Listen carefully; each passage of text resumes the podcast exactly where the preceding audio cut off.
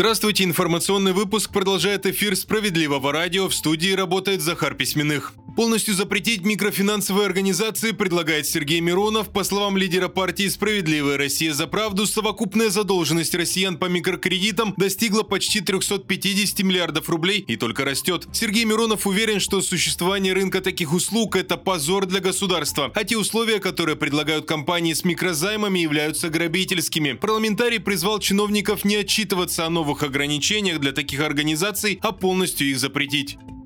Разный размер ипотечной ставки для разных регионов России. Такое предложение сегодня высказали в Центральном банке. По словам главы регулятора Эльвиры Набиулиной, ставка по ипотеке должна быть ниже в тех регионах, где меньше зарплаты. Нельзя использовать везде один подход и коэффициент. С ней согласились большинство депутатов. Инициативу планируют обсудить с правительством.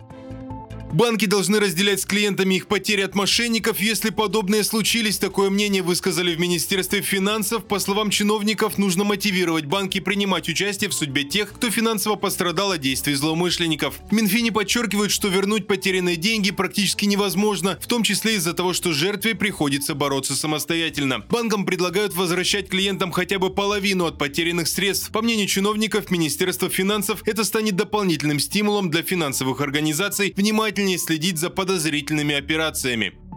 В России дешевеет красная икра, правда речь пока лишь об оптовой стоимости и лишь на Дальнем Востоке. Об этом рассказали во Всероссийской ассоциации рыбопромышленников. Оказалось, что цены рухнули сразу на 25% по сравнению с ноябрем прошлого года. Связывают это с рекордным уловом лососевых. Как следствие, было произведено почти в три раза больше икры, чем в прошлом году. Эксперты считают, что это положительно скажется на розничных ценах на деликатес, но совсем ненадолго. Перед Новым годом икра будет только дорожать.